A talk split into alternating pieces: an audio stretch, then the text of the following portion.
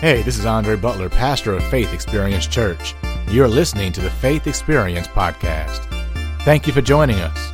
We hope that this message helps you engage your faith and experience the future God has for you. Amen. We're going to start in Luke chapter 2 and verse 1. Just want to read the Christmas story to you. It reads At that time, the Roman Emperor Augustus decreed that a census should be taken throughout the Roman Empire. This was the first census taken when Quirinius was governor of Syria. All returned to their own ancestral towns to register for the census. And because Joseph was a descendant of King David, he had to go to Bethlehem in Judea, David's ancient home. He traveled there from the village of Nazareth in Galilee. He took with him Mary, his fiancee, who was now obviously pregnant. And while they were there, the time came for her baby to be born. She gave birth to her first child, a son. She wrapped him snugly in strips of cloth and laid him in a manger because there was no lodging, lodging available for them. And then in Matthew chapter 1 and verse 24, it tells us a little bit more about that baby. It says, Then Joseph, being raised from sleep, did as the angel of the Lord had bidden him, and took unto him his wife, and knew her not till she had brought forth her firstborn son, and he called his name what? Jesus. That baby is named Jesus. Know, Christmas is often uh, thought of as a day where people start talking about Santa and the elf on the shelf and gifts and unfortunately death. But when it's all said and done, Christmas is simply a celebration of the Son of God, Jesus, being born into the world. And you know, I know some people say, well, you know, Jesus wasn't actually born on December 25th, so you know, Christmas is a fraud. And you're right, he wasn't born on December 25th. Historians actually believe that he was born in the spring sometime. The reason why they believe that, and we'll read this a little bit later today, is that the Bible talks about shepherds being in the field watching their flocks at night. And the only time adult males would watch their flocks at night was when those flocks were about to give birth. And that always would happen in the spring. And so history actually teaches us Jesus was actually born in the spring. So then the question becomes well, how is it that December 25th was the day chosen to celebrate the birth of Jesus? And the answer is very simple that the Pope at the time decided to use that day to celebrate the birth of Jesus to, uh, in a sense, contradict or fight against another celebration that was going on at the time. That celebration was actually called uh, Saturnalia, I believe. And that was a celebration that was characterized by social disorder and by immorality.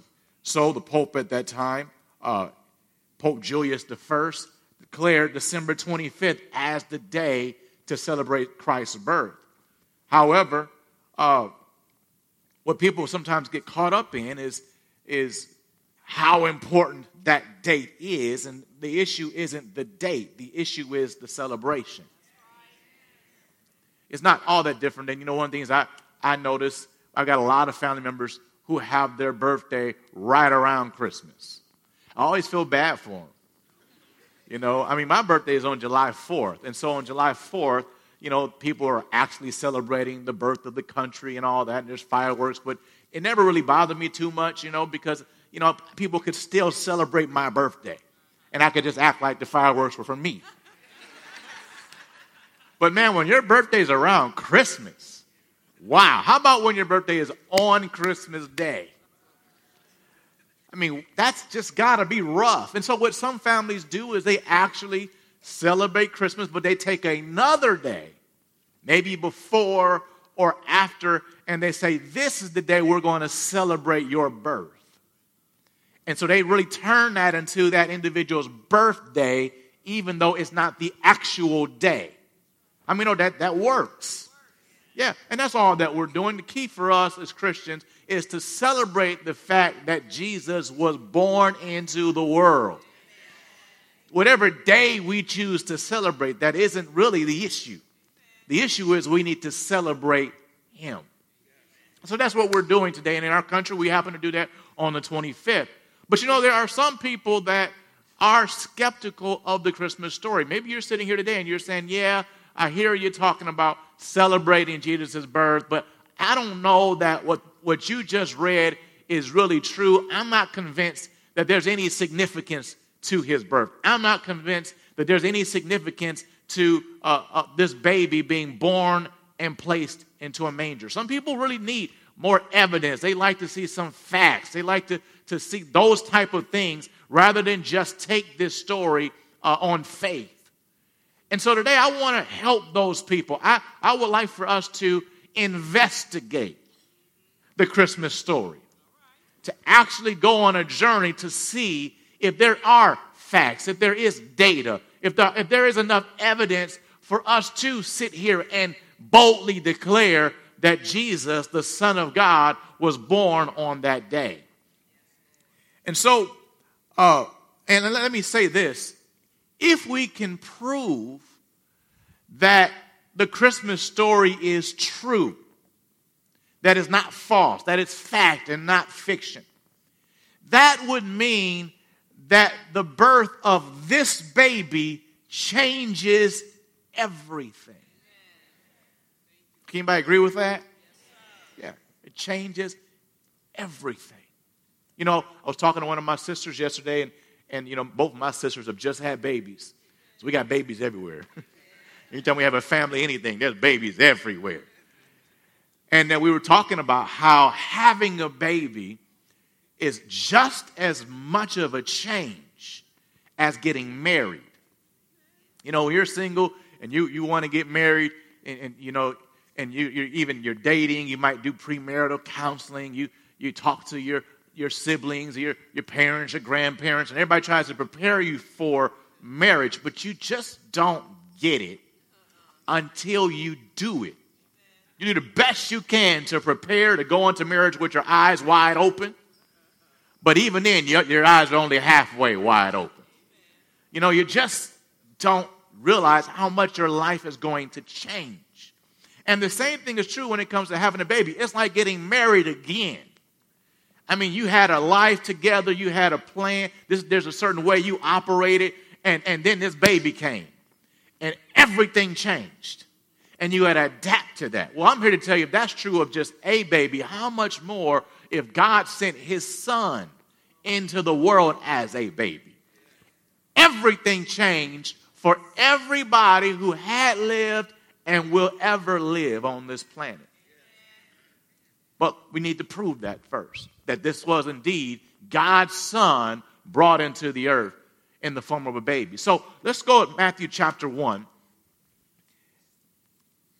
And let's establish some things. First of all, it reads that this is how Jesus, the Messiah, was born. His mother, Mary, was engaged to be married to Joseph. But before the marriage took place, while he was still a virgin, she was still a virgin, excuse me, she became pregnant through the power of the Holy Spirit. Joseph, her fiance, was a good man and did not want to disgrace her publicly. So he decided to break the engagement quietly. As he considered this, an angel of the Lord appeared to him in a dream. Joseph, son of David, the angel said, Do not be afraid to take Mary as your wife, for the child within her was, get this, conceived by the Holy Spirit. Another way of saying that is he was conceived by God because the Holy Spirit is, is God, a part of the Godhead team God. You know, God has a triune nature. It's God the Father, the Son, the Holy Ghost. They're all a part of the same team. They're just three different individuals. And so he's telling us this child was conceived by God. Now, that, of course, it, that takes a leap of faith to believe. But Joseph is, is having a dream where an angel shows up. I was reading this uh, last night and I was thinking, how cool would that be? To go to bed and in your dream, an angel shows up in the middle of your dream. That would be pretty amazing. I kind of told God, I was like, I don't know if I really am asking you to do that. Because I don't know if I can handle that. See, I'm just talking. Okay, I guess that's just me. Anyway, moving on. So, of course, he goes on to say, And she will have a son, and you are to name him Jesus, for he will save his people from their sins. Now, all of this occurred to fulfill the Lord's message through his prophet Look, the virgin will conceive a child. She will give birth to a son, and they will call him Emmanuel. Get this, which means God is with us. So, what the scripture is telling us, what this angel is telling Joseph, is that this baby is actually God. This is God becoming a baby so he could save the world from their sins. In 1 Timothy chapter 3 and verse 16, Paul talks about this and he says, without question, this is the great mystery of our faith.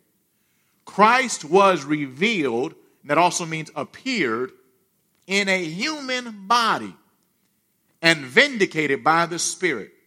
He was seen by angels and announced to the nations. He was believed in throughout the world and taken to heaven in glory. So there it is again. The Bible's telling us that God came as a baby to save the world from their sins. So uh, the Bible is saying very clearly that Jesus was God come in the flesh. That this was God, a spirit being, taking on a human body becoming like us so he could save us. And I, I, think that's pretty amazing. I'll never forget when my wife was pregnant with my first daughter. And uh, of course, we, we were excited when we found out she was pregnant. And we, you know, we paid attention to every step of the process. I still remember her reading what to expect when you're expecting. And, and I remember we went to the very first ultrasound.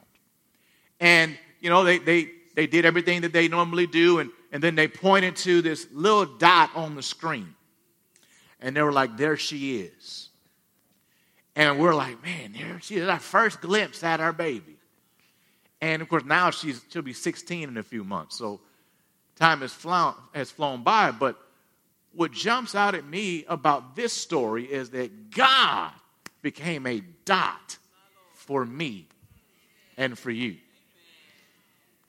The infinite became finite, spirit became flesh. The Bible teaches Jesus was unequivocally the Son of God, God come in the flesh to save us from our sins.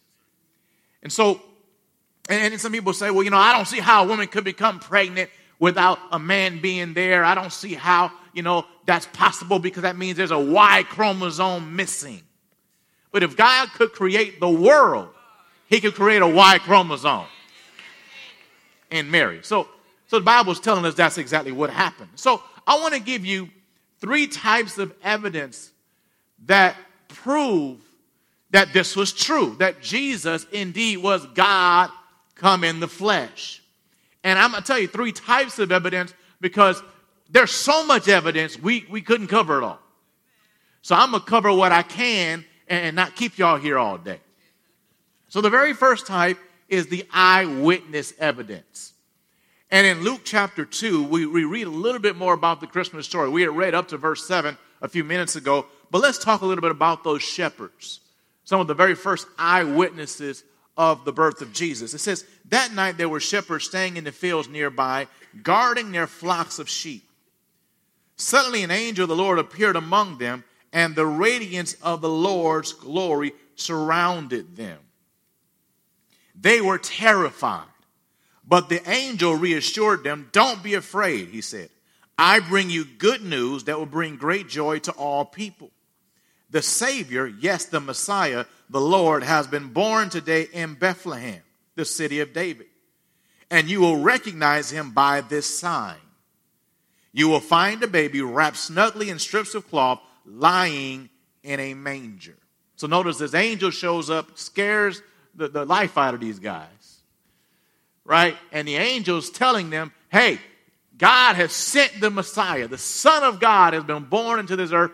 And here is the sign. Here's the proof that what I'm saying is true. You're going to find a baby lying in a manger.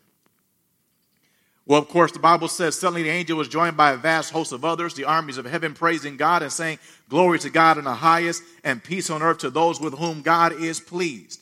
And when the angels had returned to heaven, the shepherds said to each other, Let's go to Bethlehem. Let's see this thing that has happened, which the Lord has told us about. So they hurried to the village and found Mary and Joseph, and there was the baby lying in the manger. And after seeing him, the shepherds told everyone what had happened and what the angel had said to them about this child. And all who heard the shepherd's story were astonished. So these shepherds heard about Jesus in a very spectacular way. I mean, you want to talk about a faith experience. About an angel showing up, telling you about this, and then a whole bunch of angels showing up and singing? Uh, they're experiencing God, right?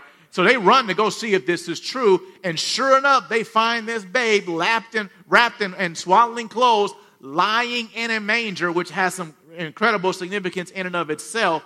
And, and they say, man, this, this, what these angels said is true. Now we've seen it for ourselves. And now they go around and they start telling everybody about what they had seen. And this is really the pattern that you'll find throughout the Bible. In fact, in Luke, Luke said it this way. Uh, he talked about the fact that, that what he wrote was a result of what he and others had seen. He said in verse 1 Many people have set out to write accounts about the events that have been fulfilled among us. They use the eyewitness reports circulating among us from the early disciples. Having carefully investigated everything from the beginning, I also have decided to write a careful account for you, most honorable Theophilus, so you can be certain of the truth of everything you were taught. So Luke saying, what I'm writing to you is from eyewitness accounts about Jesus. And John said it in First John chapter 1. We're writing to you what we saw. Uh, Peter and John actually preached that in the book of Acts. They're saying we, have, we can't help but tell you what we have seen and we have known. And so you, have to think, think about this. What is so important about an eyewitness account? I was reading a story about a young man, and this young man actually uh, was just on a basketball court playing basketball with some friends, and he witnessed a murder. You know, some guys came and killed a guy. And so he and his friends witnessed a murder, and uh, the police, of course, found the guys that committed the murder, or they were chasing after those guys, excuse me, and word had gotten out that this, this guy and his friends had seen it. So the guys who committed the murder, the murderers, ambushed this guy, killed his brother, killed his friend, shot him in the head, but for some reason he didn't die.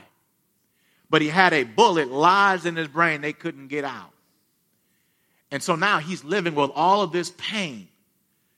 But the day came where they, they, they went to trial, and to their surprise, he stood up and he gave a testimony. Those guys went to jail for the rest of their lives. And that's the power of a witness, right? That one eyewitness being able to stand there and say, He did it, is extremely powerful. It really determines whether or not people spend the rest of their lives in jail. That guy, he, he, he was courageous enough to become a witness because he knew that uh, this is the best way to vindicate, to, to honor those who had lost their lives. Eyewitness testimony carries a lot of weight in court, and it also carries a lot of weight in history. If you think about it, um, almost all, everything we've read about, many things we've learned about in school, in history uh, classes, are a result of eyewitness testimony. And if there's any document that is strengthened by eyewitness testimonies, it's the Bible. In fact, when you think about historical things that we, we, we know or we take as fact, things like uh, the stories of Alexander the Great. Anybody ever heard of Alexander the Great? Right? There are movies made about Alexander the Great. People don't question whether or not Alexander the Great lived or what he did, and yet the, the, the eyewitness testimonies that come from that you know, the, the writings we have, they, they, they're, about, they're written about 300 years after his life. But nobody says, oh, that isn't true. But when you get into the eyewitness testimonies in the Bible, you find these guys started writing about these things within 30 years of Jesus' resurrection. In fact, Paul wrote what he had to write before even uh, the Gospels were written. But if you want to talk just about the Gospels, Matthew, Mark, and Luke, uh, not to mention John, what historians unequivocally uh, believe that their testimonies uh, they stand the test they are accurate to the place where Luke is, is well known as a very intelligent, uh, intelligent historian. He pretty much wrote a documentary of what happened in Jesus' time. Did the same thing in the book of Acts about what happened after Jesus' resurrection. And it is without question believed that what he wrote is true. History reveals to us that the eyewitness testimonies about Jesus are proven, that they are strong. I want to look at real quickly at Luke chapter 2 and verse 1 once again. Let me say something else about the eyewitness testimonies of these guys. You know, a lot of the, the, the, the Gospels, and we read about Matthew, Mark, Luke, and then, of course, John, uh, they were written by guys who you wouldn't choose to write them. You know, if I'm writing about Jesus, I, I'm not going to pick Peter. I might pick John, but I'm going to pick Peter. I'm going to pick maybe some of those other guys. Matthew was actually a tax collector. People hated tax collectors. Tax collectors were infamous. People didn't want to be, you know, this is the guy you don't want to be in a room with, like somebody who stinks, you know, you just kind of like whatever. Mark and Luke weren't necessarily there when all these things happened. Mark actually took the time to write out what Peter would preach because Peter was the eyewitness. So he was giving the indirect testimony of Peter. He was like, you know, a, a biographer. And Luke did the same thing with Paul's preaching. So these are guys that if you were to try to come up with a fable, you don't pick these guys. But historians outside of the Bible, like Papias and Irenaeus, these are not, you know, biblical historical sources. They're just plain historical sources. They verify that what Matthew wrote and what Mark wrote and what Luke wrote and what John wrote were accurate. That's historical fact. That these guys gave eyewitness testimonies, whether it was theirs or it was those who they walked with about Jesus. So, historically speaking, if you were to uh, challenge whether or not these guys gave a proper testimony about Jesus and say, well, that can't be true, then you better throw out all your history books because you know nothing about history. Because all of it is based on someone's uh, eyewitness testimony, and there is no book with more historical evidence than the Bible. Historians simply say it is number one in manuscript authority. If you're going to say the Bible is not historically accurate, then you're going to say every historical fact that you've ever read about is not accurate. And we all know that that's foolish. So the testimony is very, very strong. But let's go a step farther. Let's talk about the archaeological and scientific evidence about it as well. Once again, we read this, but we might see this a little bit more, a little differently. It says, At that time, the Roman Emperor Augustus decreed a census should be taken throughout the Roman Empire. This was the first census taken when Quirinius was governor of Syria. And all returned to their own ancestral towns to register for this census. And because Joseph was a descendant of King David, he had to go to Bethlehem in Judea, David's ancient home. He traveled there from the village of Nazareth in Galilee. He took with him Mary, his fiancee, who was now obviously pregnant. Now, there's a lot of historical, a lot of uh, uh, facts there that really need to be verified. One of the things that historians would do to see if what someone wrote was accurate was they get into details. You know, it's like somebody who, who's trying to tell you a lie. You know, the kid tells you, you know, uh, you know, I, I didn't eat a cookie. You know, the dog went and got the cookie. Right? And then, you say, okay, what time did the dog get a cookie? Well, that was about 1 o'clock when I came in the room. But then you realize I walked in at 12.30 and those cookies were gone. I mean, I'm already starting to wonder about the, the, the story that I'm hearing. Right? So that's what historians would do. They would look at all the, the, the minutiae, as you'd say. And if the details are right, that would mean it's far more likely that this testimony that I'm being given was right. And so for a long time, historians had a problem with this because they were saying, how would there be a census where all the known world were told to go to their home? They had a hard time with that. That doesn't happen, you know. And, and, and then they would bring their families until they came across a historical document, a, an official government order from AD 104 that demonstrated this was the normal practice during that century. Then they also came across another document from AD 48 that demonstrated that the entire family was involved in the census. So when they started looking back into history, they found out this event actually happened. There was a census during that time, and there was a census while this individual was governor of Syria. That was something else some people struggle with. Well, in history, he wasn't governor of Syria then, but they found another document that revealed, yeah, there was two, two of these guys. Two Qs. I'm not going to try to say his name again. And so they found that, yeah, this guy was actually governor. See, this is one of the difference between the Bible and a lot of myths and, and, and stories that people didn't make up during that time was that you could not verify the, you know, the, these places. You couldn't verify the events made up and all these myths and, and, and the like. But and when it came to the Bible, all these things can be verified. In fact, if you start looking at uh, what the uh, archaeological findings from that time in history, they don't go against what the Bible say. They only further support what the Bible says.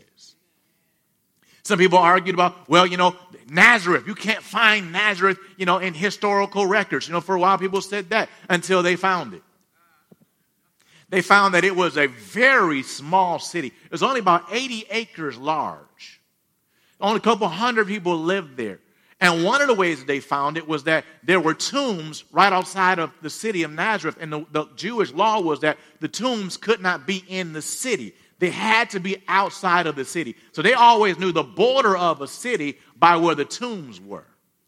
Then they found another document that revealed when, when the, the temple was destroyed later on, I think it was AD 70, that the priests, of course, they had nowhere to go. So they were sent to different cities, and some of them were sent to live in Nazareth.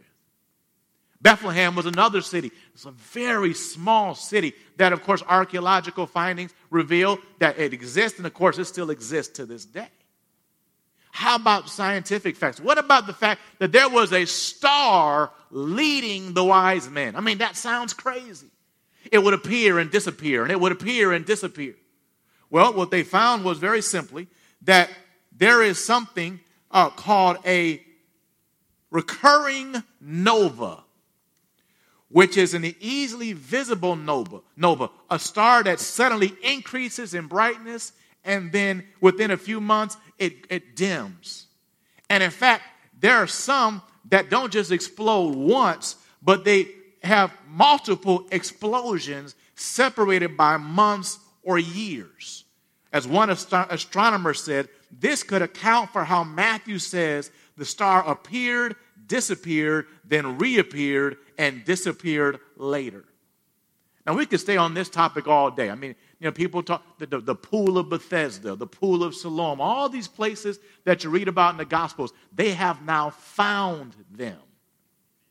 And so archaeological findings have revealed to us that what Luke wrote in Luke chapter 2 was actually true. Those places existed. That what Matthew wrote about that star, that's an actual phenomenon that still happens to this day. And it's just further proof that what the Bible is saying about the, the birth of Jesus was accurate. But here's my favorite one, and it's the third type of proof it's the prophetic evidence. In Isaiah 7:14, it says this, and of course, remember the book of Isaiah was written hundreds of years before the birth of Jesus. It says, So the master is going to give you a sign anyway. Watch for this. A girl who is presently a virgin will get pregnant. She'll bear a son and name him Emmanuel, God with us. Notice that in the book of Isaiah, and once again, no, no historian is going to tell you that it was written after the birth of Jesus. Everybody knows it was written at least hundreds of years before he came. There was a prophecy written that a woman would be a virgin and would become pregnant with the Son of God. In fact, most people know Isaiah 9 6 For unto us a child is born, unto us a son is given, and the government will be on his shoulders. He'll be, you know, prince of pre, uh, the prince of peace, etc., etc. That was a prophecy about the coming of Jesus. In fact, Isaiah prophesied that when that baby was born, he'd live in this earth, and eventually he would be crucified. When crucifixion didn't even exist yet. He prophesied about his hands and his feet being pierced. He prophesied about him bearing the sins of the world. That was Isaiah 53. All of this hundreds of years before Jesus was even born. And Isaiah wasn't the only one. Micah chapter 5 and verse 2 says, But you, O Bethlehem Ephratah, are only a small village among all the people of Judah. Yet a ruler of Israel whose origins are in the distant past. The actual King James Version, if you get to the actual Hebrew, reveals that he has existed for eternity will come on your behalf. So Micah, who's also written hundreds of years, he wrote this hundreds of years before Jesus came, said that when this Savior comes, he's going to be born in Bethlehem. Now, once again, Bethlehem was a very small, insignificant city. If you were going to pick somewhere for the King of Kings to be born, wouldn't it be Jerusalem? Right? But Bethlehem.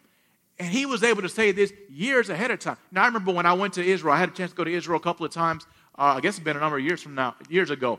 And there were two places they took us to that were, they, they people, one, they, they thought maybe was the tomb where Jesus was held after his death, where, where they, he was buried.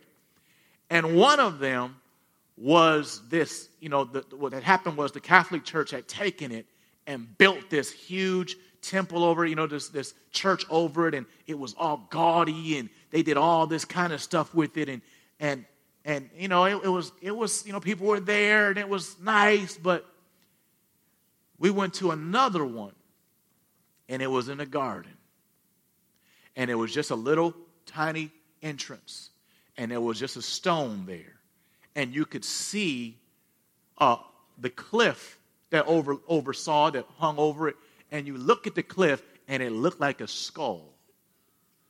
And it was obvious. That place that those guys were celebrating, that was not the place. This was the place. And, and, and you know, when it comes to the birth of Jesus, you think that it would be Jerusalem and, you know, the whole world would be there. And, and instead, God says, no, I'm going to put this baby in Bethlehem. Just so I can make sure y'all have proof. I'm going to tell you years, years ahead of time. So you'll have proof that this is who I'm talking about. And I'm going to have him born in a manger. And what's really wild about that is that when a lamb was born, they would take a lamb and put him in a manger. And Jesus was called the Lamb of the world.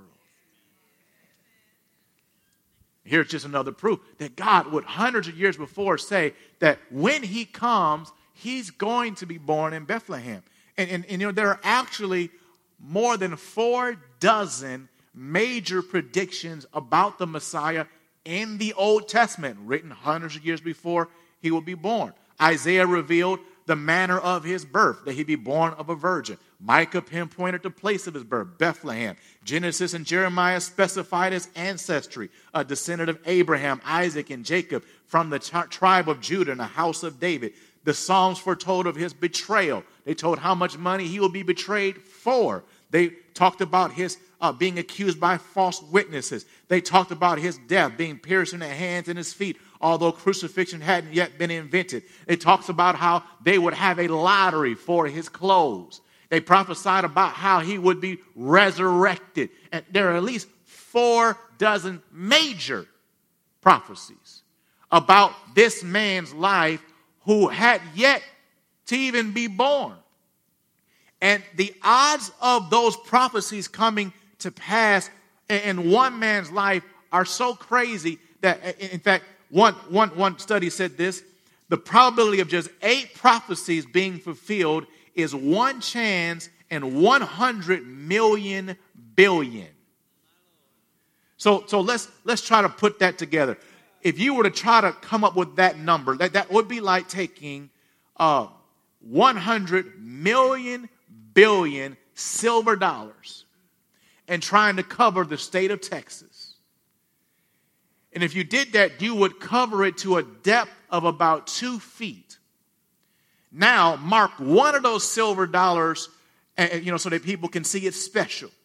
Blindfold somebody, have them go, walk around the whole state and bend down and pick up one coin, and it be the right coin. What are the odds of that happening? That's the same odds that anybody in history could fulfill just eight of those prophecies. It's 100 billion, a million billion. Yet Jesus fulfilled every single prophecy. That is impossible unless God was the one who did it. Unless he actually is the Son of God. God actually gave us the fingerprint for the Son of God in the Old Testament. We all know if you go back to solving a crime, that one of the ways they can tell who did something is by getting fingerprints. Why? Because we all have a different fingerprint. So God gave us the ridges, He gave us the edges, He gave us a fingerprint, simply saying that when I send my son, these are the things that's going to differentiate him from everybody else. He's going to be born here. He's going to be betrayed in this way. He's going to die in this way. He's going to say this. And then Jesus came and he matched the fingerprint. And God is saying, This is him. This is my son, the Savior of the world.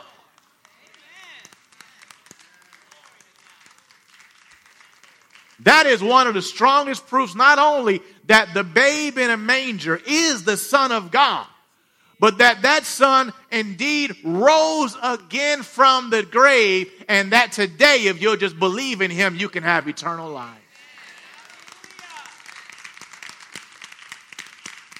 I, it just blows my mind. It is amazing what God did and revealing to us everything we know about Jesus ahead of time so that when he would show up, we would know who he is. And if that's the case, we ought to do what the wise men did in Matthew chapter 2. One, man, one guy said, I'm, I'm, some of the information I'm using is from him. His name is Lee Strobel.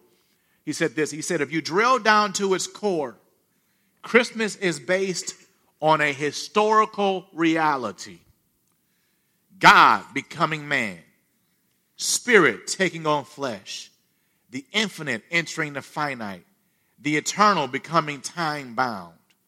It is a mystery backed up by facts that I believed were simply too strong to ignore. And that is very true. Whether it's the eyewitness testimonies, which would stand in court today, whether it's the archaeological or scientific evidence, which would stand today, whether it's the prophetic evidence, which clearly would stand today. And those are just a few things we tapped on just in the time that we have right now. The evidence is clear. This event happened.